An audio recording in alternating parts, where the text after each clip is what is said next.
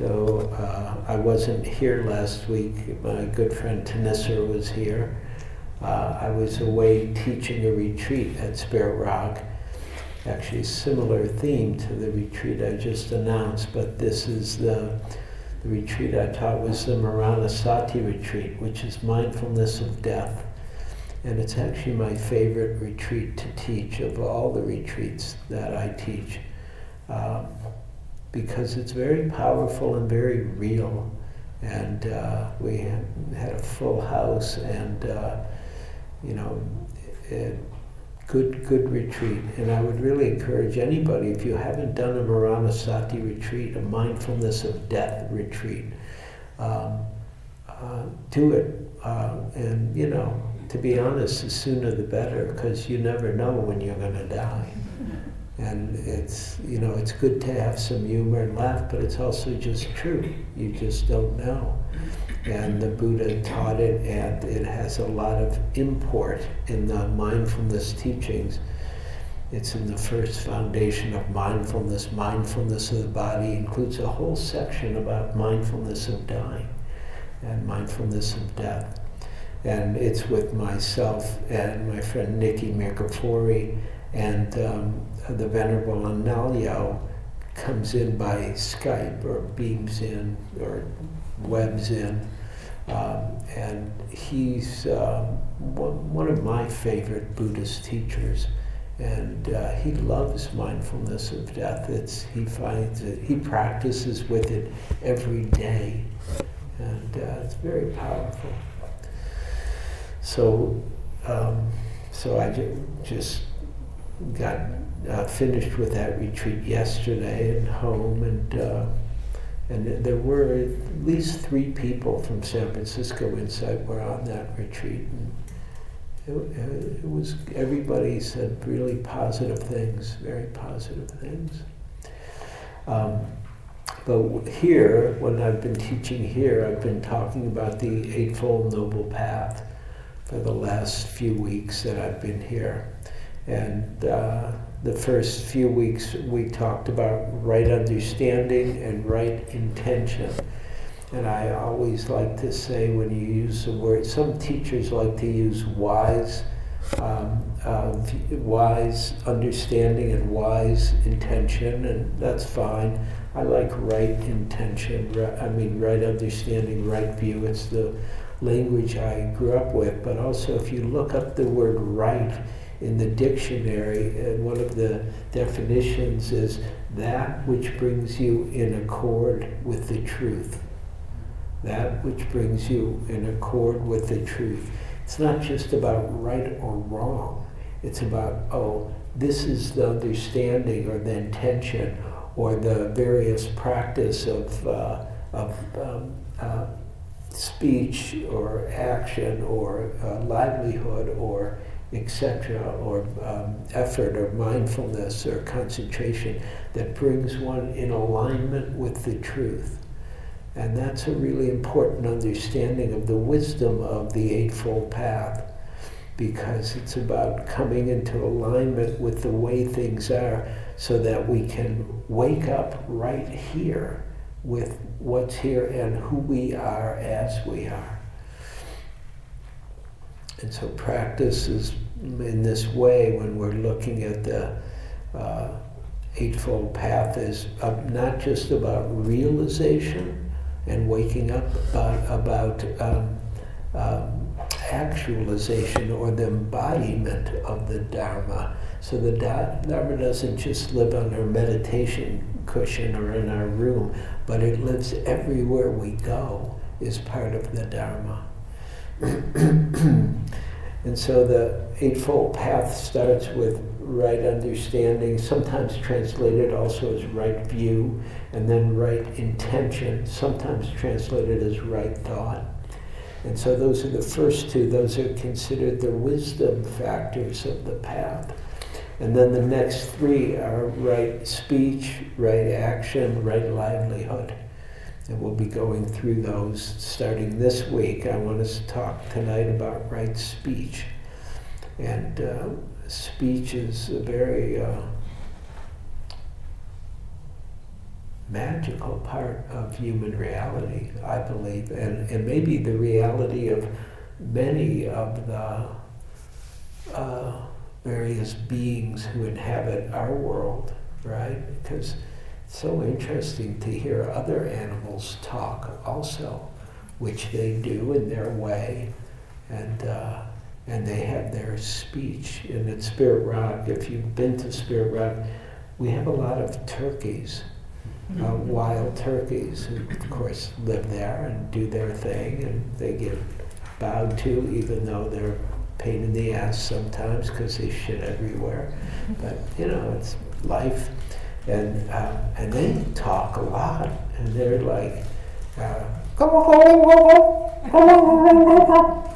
and they, whenever they get nervous, especially, they say, get away, get away from me.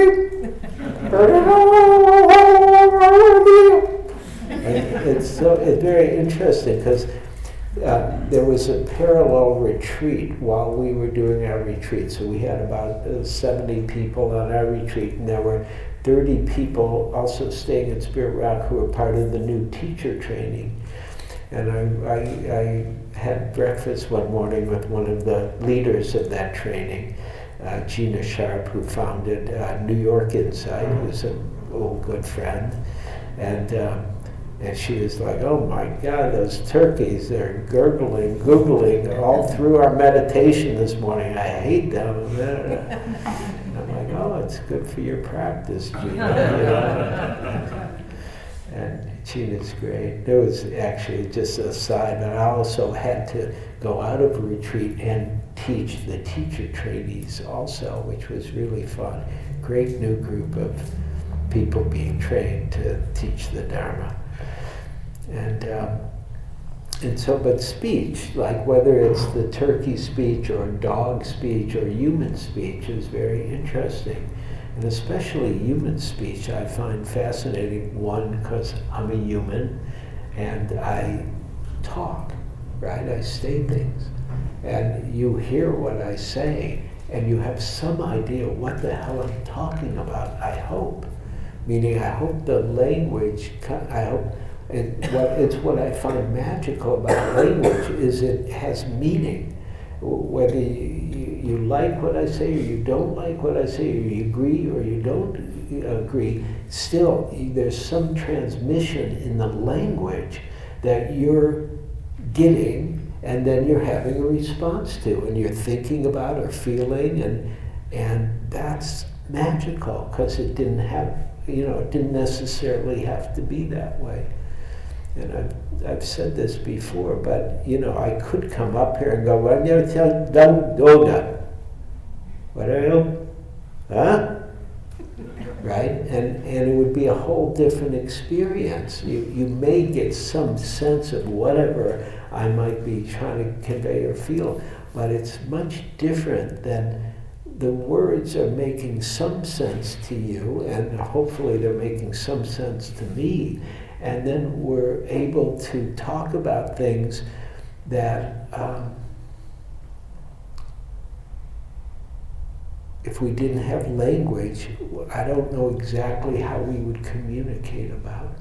And the whole Dharma has been offered through language since the time of the Buddha. Right? The Buddha gave teachings and people woke up. That's pretty impressive in my world, in my view.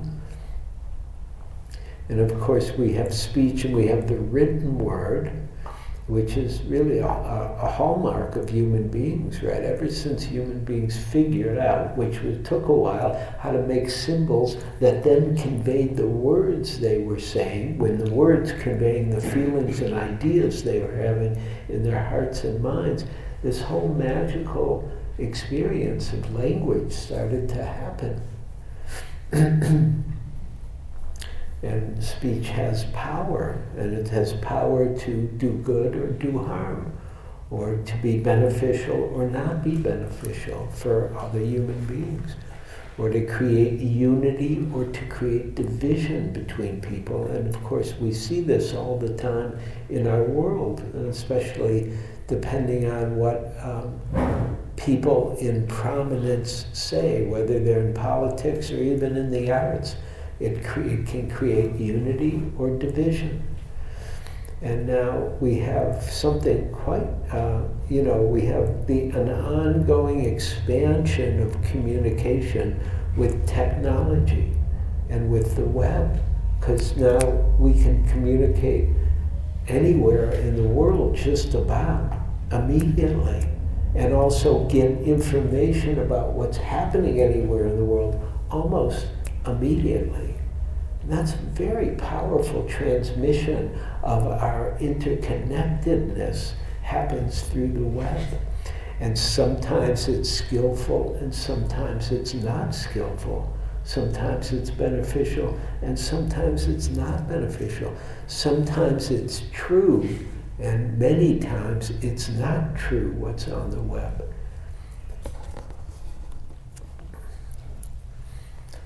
And so there are two parts to communication, which is there's speech and there's also listening.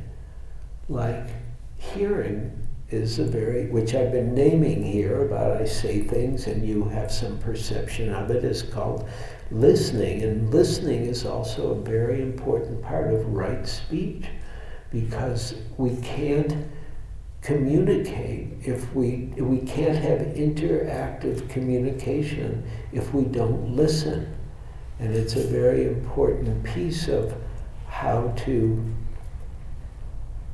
how to recognize the suffering of somebody or a, a, a, people or a culture or a country and how to respond to it is you have to listen to people so you can hear not what you think is happening, but what's happening for them, what their direct experience actually is. And, it, and both for speech and for listening, it's very helpful to be embodied.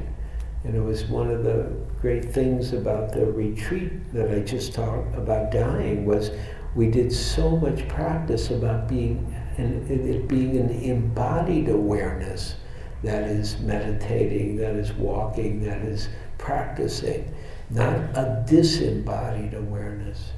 And this is true of speech, and I'll say more a little later about the difference between right speech and mindful speech. But um, just to say a little more about listening, there's a beautiful quote from Eckhart Tolle he said, when listening to another person, don't just listen with your mind. When listening to another person, don't just listen to your mind, listen with your whole body.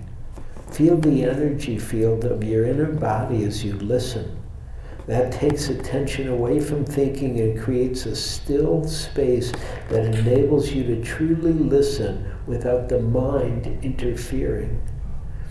You are giving the other you are giving the other person space space to be. It is the most precious gift you can give. Most people don't know how to listen because the major part of their attention is taken up in thinking and what's I find interesting is, yeah, when we actually get here in our body, we land here, we give space for somebody else, and we actually listen to somebody else, we can also hear what's happening in ourselves. It's not one or the other, it's both and. We want to be here full, fully present for others and for ourselves.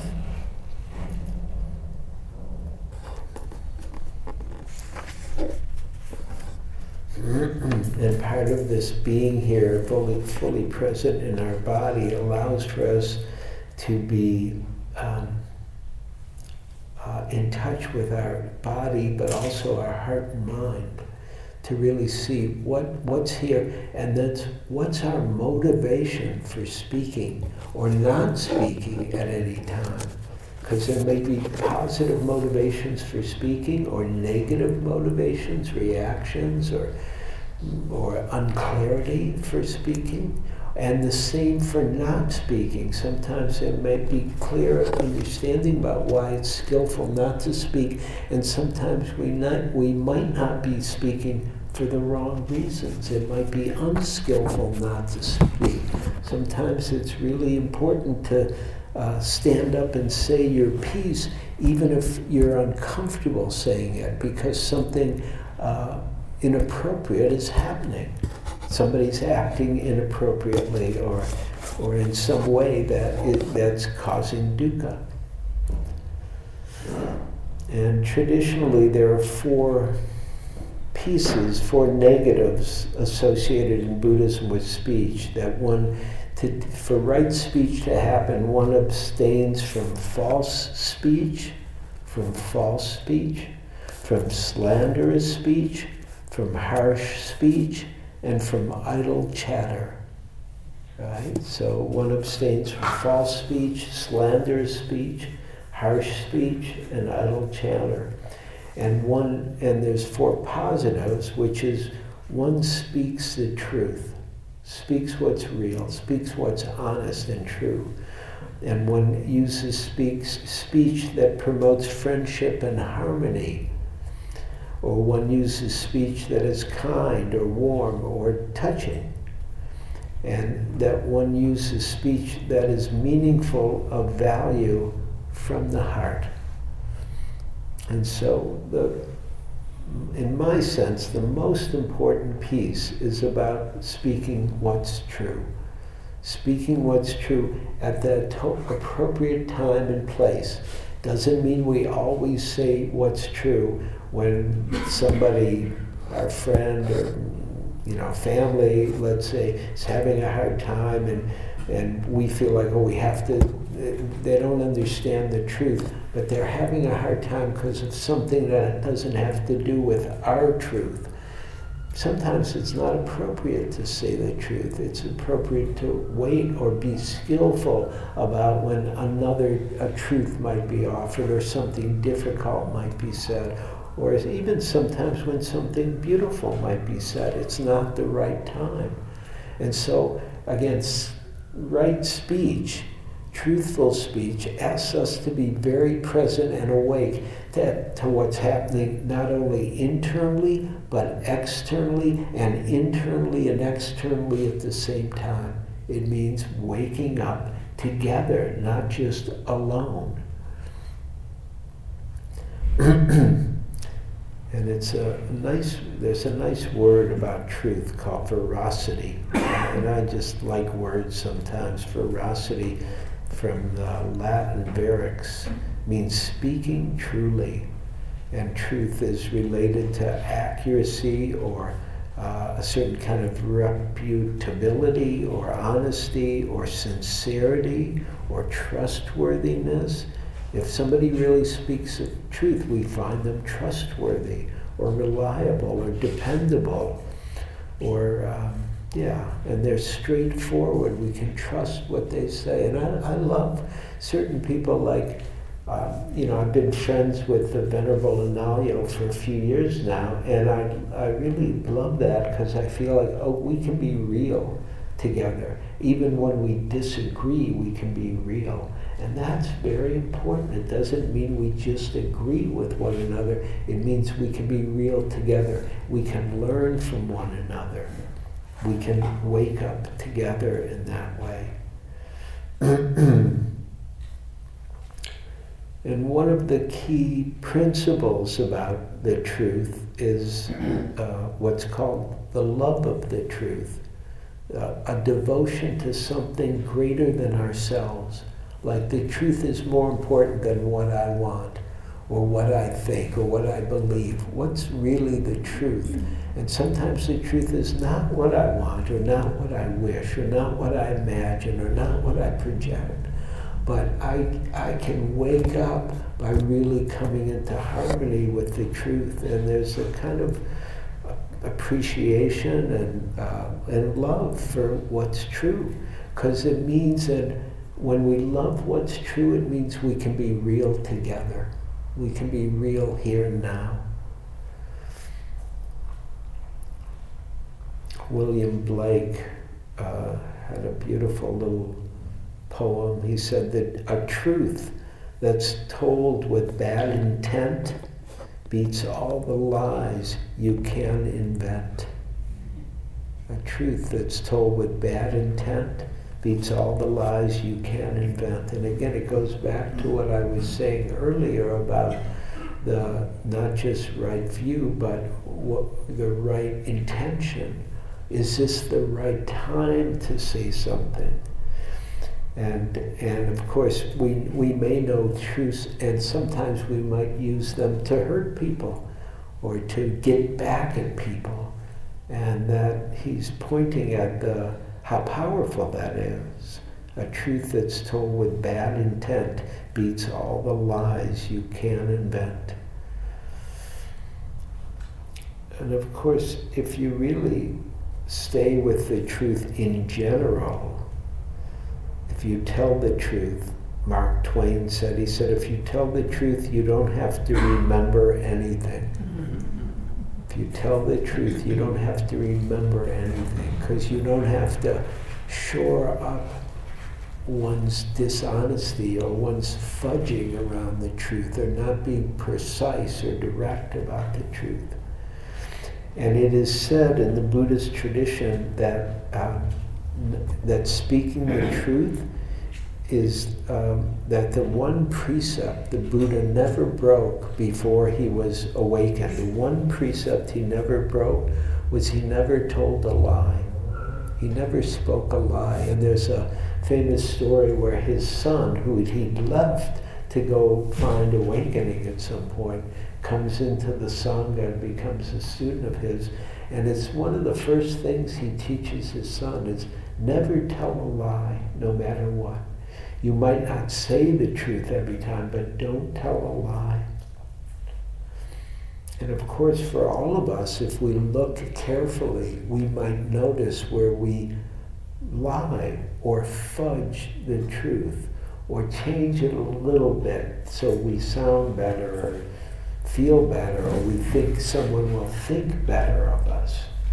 And so you could all just, you know, reflect about, you know, um, when do we deny the truth or not tell the truth? Or when are we not honest with ourselves or other people? And why not?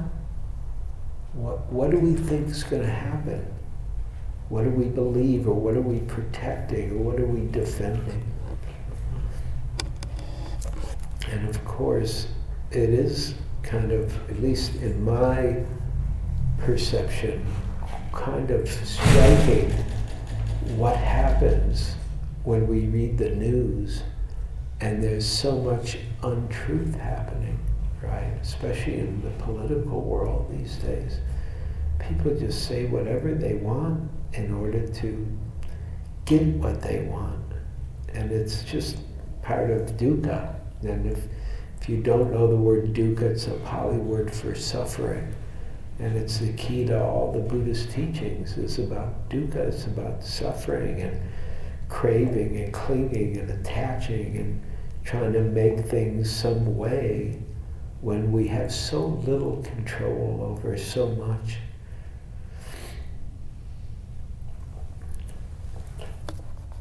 So part of what right speech does is ask us to not to abstain from false speech because false speech undermines trust and safety.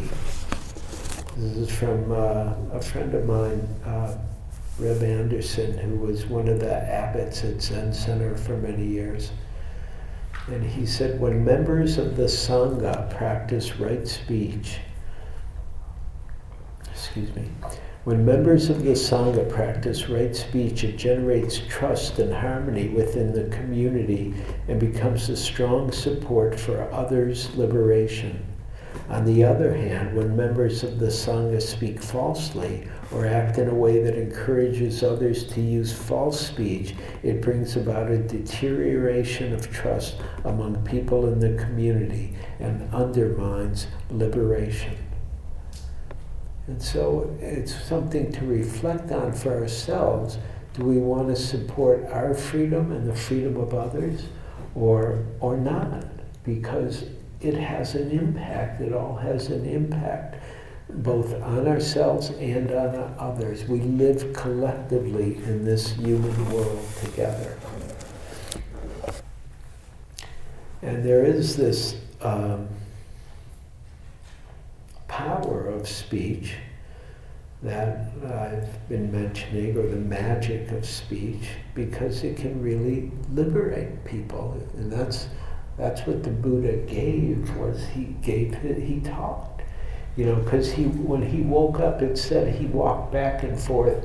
Um, uh, reflecting on, on waking up for a number of days, and he didn't know whether to teach or not. It's actually a very interesting story in the, in the Pali Canon and he's, he's thinking about should he teach or not teach.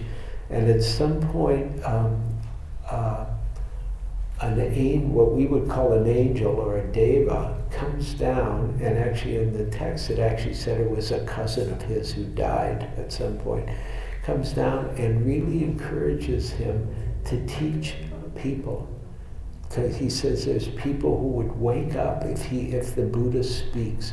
So the Buddha first of all gets a message, gets some speech, and whether it's from an angel or a deva or from in his own mind and heart, he gets talked to by his by his soul or something, his awakening, and he sees, oh yes, he should speak. And then um, some people awaken even just hearing the voice of the Buddha. It's, it's said in the text. But here's a quote that I love very much from Bhikkhu Bodhi, who I've known and is a wonderful being. Um, and he says this he says, truthful speech provides in the sphere of interpersonal communication a parallel to wisdom in the sphere of private understanding. Okay, I'm going to read parts of this again. Truthful speech provides in the sphere of interpersonal communication a parallel to wisdom in the sphere of private understanding. The two are respectively the outward and inward commitment to what is real the outward and inward commitment to what is real. Wisdom consists in the realization of truth, and truth is not just a verbal proposition, but the nature of things as they are. Truth is not just a verbal proposition, but the nature of things as they are. To realize truth, our whole being has to be brought into accord with actuality and I'm adding on now to our whole being has to be brought into accord with the truth, or what he's calling actuality, with things as they are. Truthful speech establishes a correspondence between our own inner, inner being and the real nature of phenomena, allowing wisdom to rise up and fathom their real nature. Truthful speech establishes a correspondence between our own inner being and the real nature of phenomena, allowing wisdom to rise up and fathom their real nature. Thus, more than an ethical principle, devotion to truthful speech is a matter of taking our stand on reality rather than illusion, on truth grasped by wisdom rather than fantasies woven by confusion. Right? Now that's like, as far as I'm concerned, that's just a great teaching because he's pointing at the nature of reality and how the nature of reality can speak, that the truth can speak itself. And it starts to put us into harmony with the way things are. And it starts to erase a little bit the dualistic idea of uh, me speaking what's true. It's like the truth speaking itself.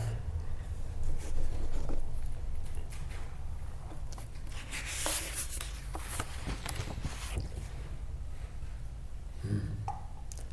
And of course, uh, the paradox is at the same time, um,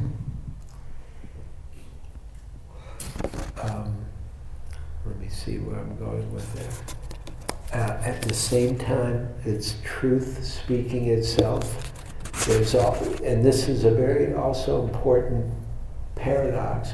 So it's not the end of the dual, it's both. The dual and the non dual awakening become important, which means that that truth speaks itself, and also we need to act with virtue or with some ethics or in accord with alignment of what it means to be involved with human beings uh, in, in, the human world. And so, uh. And as my friend Jack Kornfield said, he said, at first, precepts are practice, right? We take them on as a practice. He, he continues, then they, they become a necessity, and finally, they become a joy. When our heart is awakened, they, they spontaneously illuminate our way in the world, the precepts. This is called shining virtue beautiful, beautiful name for the precepts. And when, and when they become awakened, this is called shining virtue, the light around someone who speaks the truth, who consistently acts with compassion for all, even with great difficulty, is visible to all around, around them.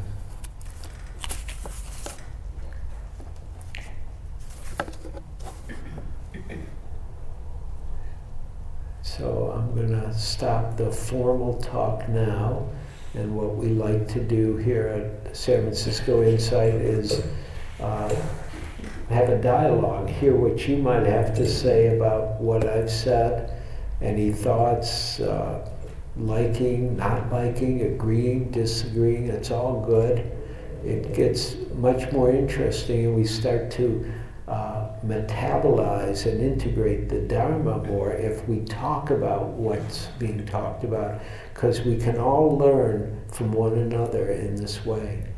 So please feel free to uh, let me know if you have something, question, comment, reaction, liking, not liking. Please come on up. And you come up in this way, you'll face me, and please say your name so we all get to know each other. My name's Madeline. Okay. And my question is more around um, you had said to the effect of we don't always have to speak the truth. Yeah. But I, I sometimes find it's the omission of the truth that's the problem. The o- omission of Yeah, the truth, which yes. is, it's commission, you know, there's Y- omission and commission, so I wanted to hear your thoughts on that. Yeah, no, it's true. That's one of the, that's wrong speech. Yeah, to not say something when it needs to be said, especially when there's dukkha and suffering. And, you know, we're seeing this in so many ways, whether it's about um, racism or prejudice or about um, uh, sexism or genderism, or especially the, right, the whole Me Too is like people saying something that's true that hasn't been said needs to be said because it's just continued because of the omission. Now, it does make sense to me that sometimes it's not appropriate for someone to say it based on the trauma or the possibility of more consequences. See, that's where it gets tricky. And that happens both around in many different situations. But because um, I was just reading an article in the Sunday newspaper about uh, about a ballet teacher who's being accused of molesting his uh, the really girls he was training, and you know it's and they didn't say anything for years right? And, and okay, and I understand at 13 they didn't have the capacity. So the omission was to protect themselves in the ways they knew how, right? But at some point, it, it still lives with us, that kind of trauma or difficulty. And so it needs to get said because we all need to get real together around, around any, any kind of uh, power differential that's being misused, whether it's about sexuality or about race or economic privilege or whatever it might be. We, we live here together, and if we're not going to get real together, we're going to die together in not a good way. Mm. And we need to wake up together and get real together, even when it's difficult for us, because it is for all of us at times to mm. say something or to sometimes wait to say something, because sometimes that is needed. It sounds like then to summarize that if the omission of the information is thereby misleading or creates more dukkha, Yeah. that's the, that's Yes. where it, the calling is to. Well, well said. Okay. Yeah, when the omission leads to more dukkha, and that's what, at least the woman who's included, who's accusing this ballet instructor, he says, she just said, I don't want this to happen to any more girls. And, you know, at least from, you know, and it's, again, I don't know what happened, or if this is accurate or not, because there are a lot of people defending this ballet teacher, but uh, better that it said, let's deal with it. Let's, uh, let's see what happens rather than the quiet, because the quiet doesn't do any of us good, ultimately, in my opinion. Thank you. Good. Quickly, Sure. Bhikkhu Bodhi, what, what was that? That said, that was such a. Bodhi, meaningful- Yeah. That's- Where would I find that? you would find that in his book called The Eightfold Noble Path on Right Speech. I'm pretty sure that's where I got it from. And it's a great book on the Eightfold Path. It's very simple. It's a free book from, I can't remember where, but you can go online, look for it. And he's, uh, he's a really, he's one of the eldest Western monks I know. He's, I don't know, he could be in his 80s, I'm not sure now, something like that and he's a really good guy. I've uh, he he's taught here a few times, and I've gotten to know him a little bit. He's lived in, in Asia for 35 or 40 years, being given the teachings in the in the traditional countries where the Buddha came from and Buddhism lives, and uh, he also has. Uh, uh, started something called Buddhist Global Relief and because he feels like it's really good to be compassionate, but it's uh, but compassion needs to do something about stuff. So every year we participate in one of his projects, which is to eliminate hunger and raise money for hungry people. We do a march from I don't know where it goes from a Buddhist monastery in uh, Chinatown here in San Francisco I believe to Zen Center. I can't remember, and but pardon, that's where we ended up. Yeah, and um, and he, he's a he's a good guy, and I like him too because I can't remember if it was the Super Bowl or the World Series. He was at my house, and and I said, "Excuse me, Venerable, but I have to watch a game right now." And and it was one of the two. It was when the Giants won the World Series or the or the 49ers won the Super Bowl. And I said, "You can come join me." He said, "Oh, I hadn't haven't seen a game like that in 35 years or something or 40 years." And he came and watched, and then and they were and after the San Francisco team won, they were jumping up and down. They were very excited. And he was watching. He said, "Oh, grown man jumping up and down." I was really impressed with that, with how happy they were. Yeah, sure. Thank you. Other comments, questions, please?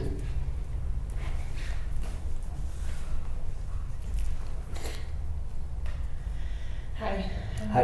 I'm Hi. Mar- I'm Marissa. Melissa, Marissa. Marissa, thank you. Yeah. Um, hmm. uh, I was just while you were talking, I was thinking about how I've been suffering a lot lately, using my speech to sort of like get my way or make my case. Uh-huh. And as you were talking, I realized that I think this really is about um, me instead of it.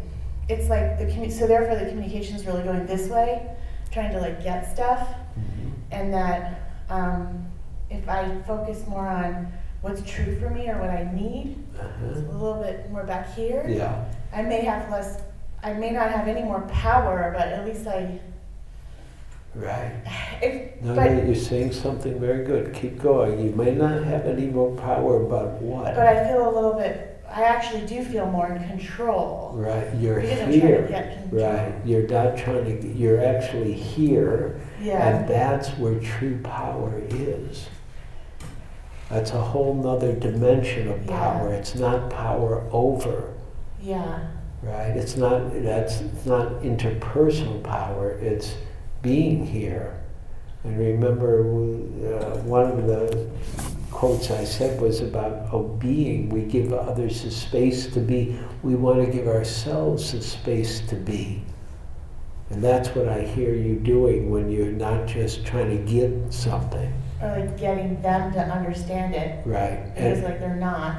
right. And it, it's great to try, but also it's really important to see sometimes people can't get it.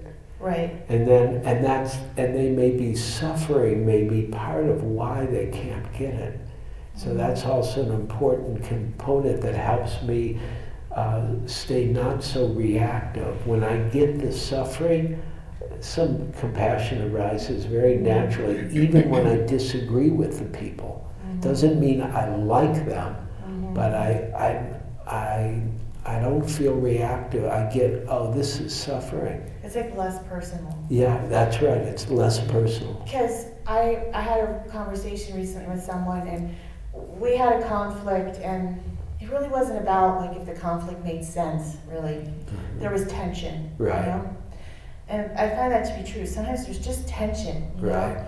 And I try to acknowledge that that tension, and they just kept bringing the conversation back to the facts. You know, what happened, what was said, what was written. Right. And I was like, ah, it doesn't even matter. I was like, this, and I was just like, this feels hard. Can we just acknowledge this? This just sucks, you know? Like, I'm so disappointed about this tension that we have now, Right. and we used to have so much trust. Right. And I just couldn't um, Yeah. get through to her. That, that happens. I mean, we're still learning how to get through both ways because she had a different experience, right? And she needed facts and figures and one, two, three. And we're different as people are different. Some of us need that. Some of us need to be able to just express the feeling or, or the energetic part. And they're both true. This is what's Yeah. tricky. Yeah. They're both true. But I don't know if I can trust this person now. I'm really struggling to just rely on the facts to feel like I can trust them because I'm like, my heart got broken in this tension Right. and I want to move past it, but Yeah, but you can't just move past it. You have to care for your heart. And so you it doesn't mean you can't relate to the person, but you have to care for your heart. just like, can I trust them even if they don't understand? You can. But you can but you may not be able to trust them with everything. You, it's not a blank trust. You Right. with anybody, I mean, even my wife, sometimes she gets me, sometimes she doesn't. Yeah. You know, and so great, you know, she's totally enlightened when she gets me, and she's not enlightened when she doesn't get me, right? I mean, you know, that's what we all think, you know. And but but if I'm here, then I get me, okay? And so she can get me sometimes and not get me sometimes. I still, she's still a good person, but we're having some tension about whatever we're having tension about. Yeah. Okay. Thank you. Sure. Thank you.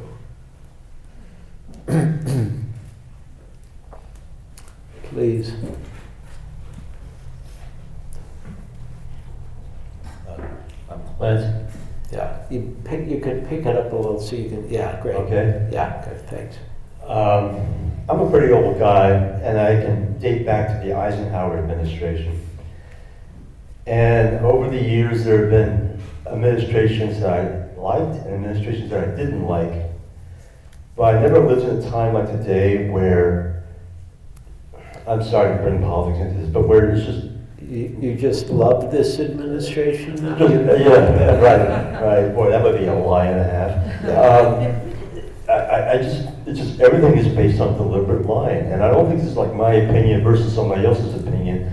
Right. Um, okay. So- okay, I'm not going to get into politics, but I'm just saying. Yeah, yeah, really, I'm not going to. Yeah. But it drives me crazy. Right. Because it isn't like just a false opinion, it's deliberate lying. Uh, Through Right. media echoes it and people Right. take it in. Right, and it's true, it may be true in this country, but also I've seen personally, you- one hears it about other countries too, that people are saying deliberate lies, and so it's part of the human condition that you're becoming aware of, and that's happened since the time of the Buddha. Right, this is not brand new, but, okay, but it's, so what do you want to, what about it, right? I'm just dealing with the thinking, uh, how do you deal with this blatant, these blatant lies and not go crazy? Yeah, Uh, well, well, okay, so let me speak to that. That's really important what you say, because for some of us, we're going crazy because of how we're perceiving of what's happening and what, whatever it is around politics or, or around other areas of our lives where there's interaction between power and disempower, right? And so that's a really important question. And that's why the Dharma, uh, um, that's why I believe it's really important to practice because one can find peace right here. And then one opens up to the world and it may stink at times. And it doesn't mean we don't smell the stink.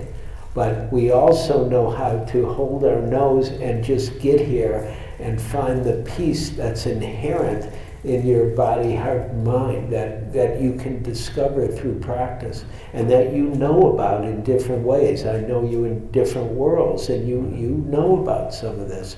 But it really means it's not one or the other, it's both. There's, a, there's peace and there's going crazy sometimes or being very upset because of the circumstances of dukkha in the world, which is, has happened since the Buddha. And the Buddha didn't say they would go away. Right, I, I, I would love to get to that point of inner peace. Right, but you already know something about inner peace, Clint. And so you might think about where and when it arises and how you can support it, and also how you can, um, um, the skillfulness of not taking in words every day about politics. Because it's all happening on its own. It's going to happen whether you like it or not. And so, how much words are skillful to take in is has to do with taking care of your heart and mind. Right, this is the dilemma. I, I could just stop watching and reading the news, Yeah, but I do want to know what's going on in this country. right. So, so, so read the news um, three days a week instead of seven days a week, because you'll still know. I mean, it's all. And if anything really, really bad happens, you'll find out quicker because people will tell you.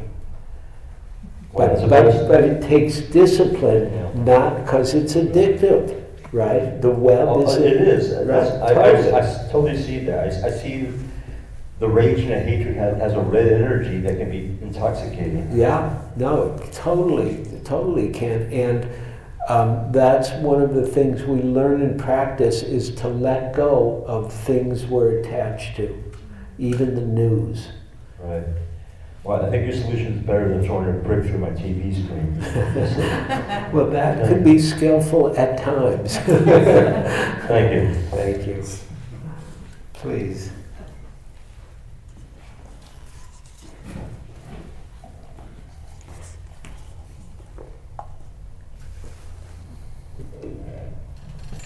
My name is Patricia. Hi, Patricia. So I was listening to, what's your name, Clint? Clint. Clint. Um, and yeah, I,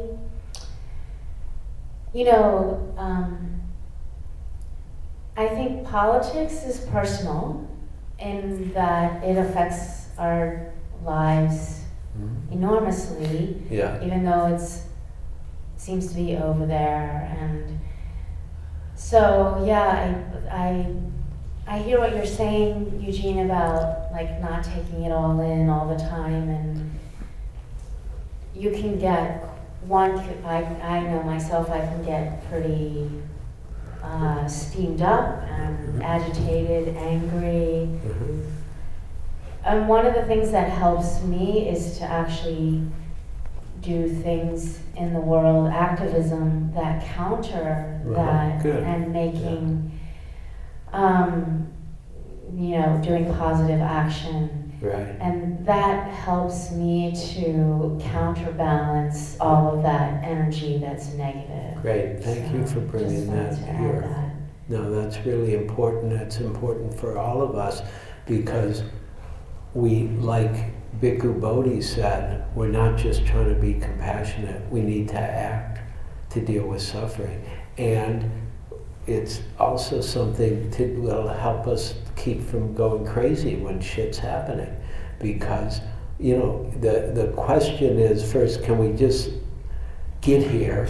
And then what would be skillful to do? And there are many organizations already at work, especially given politics in the world, who are attempting to um, begin to liberate all of us together. And so, whatever the skillful um, uh, arena might be, you, you know, I mean, I get these emails about politics and what I can do, and I can sign on here, or I can go to a demonstration here, and you know, and sometimes that's the right thing to do to keep from going crazy, because it's like, yeah, I want my voice to be heard, and and I want to do whatever I can to stop something that's inappropriate, and yeah, so thank you, really, really, that's very helpful.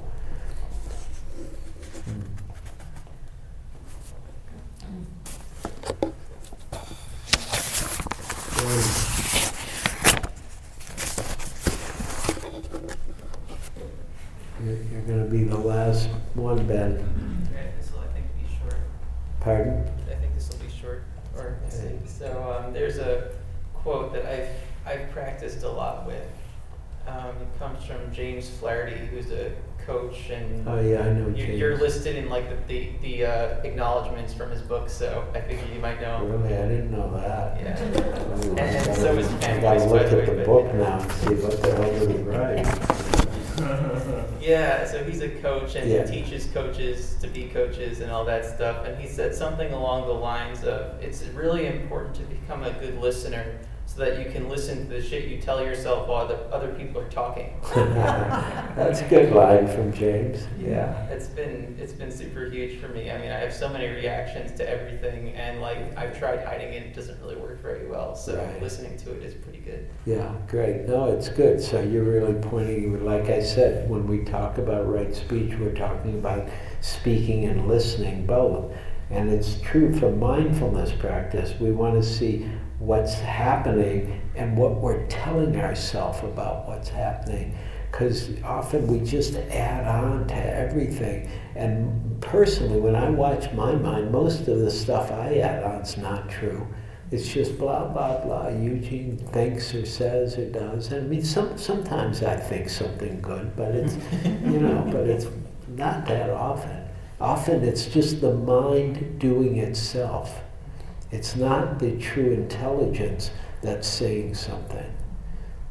And so that's great, great that you brought that in, and great to see that when we're talking with someone else. It, it's what um, Eckhart Tolle was saying, right? About listening, right? Giving the other person space. Most people don't know how to listen because the major part of their attention is taken up by what they're thinking, right? So we're not actually listening to one another. And, and it's so, when we really, li- when I listen to other people, I learn so much, really. And it's because everybody's, you know, the Dharma. The Dharma is everywhere. Thank you, Beth. Okay, let's sit for a minute, please.